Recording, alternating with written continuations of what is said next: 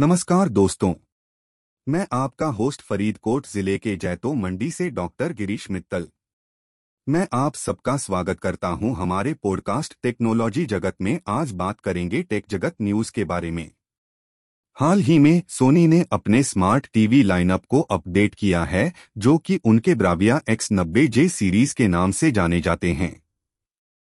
इन smart TV में Android TV 10 operating system के साथ latest quantum dot LED technology शामिल होती है, जो उन्हें एक ब्यूटीफुल इमेज क्वालिटी देती है।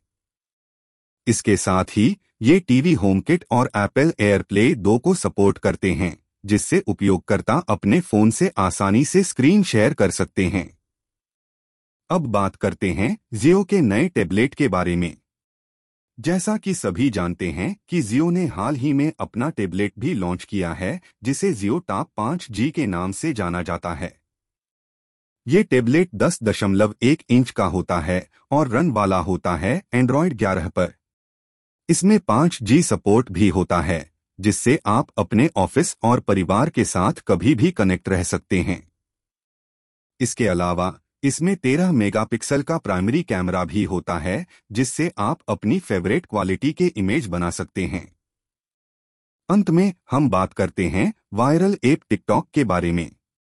दुनिया भर में इस एप्लीकेशन के लाखों यूज़र हैं और इसके अलावा इस ऐप के साथ जुड़े कई क्रिएटर्स भी हैं। हाल ही में इस ऐप को कंपनी ने बंद करने का फैसला किया है, लेकिन उसके बाद इस ऐप की सफलता के बारे में शक हुआ था। भारत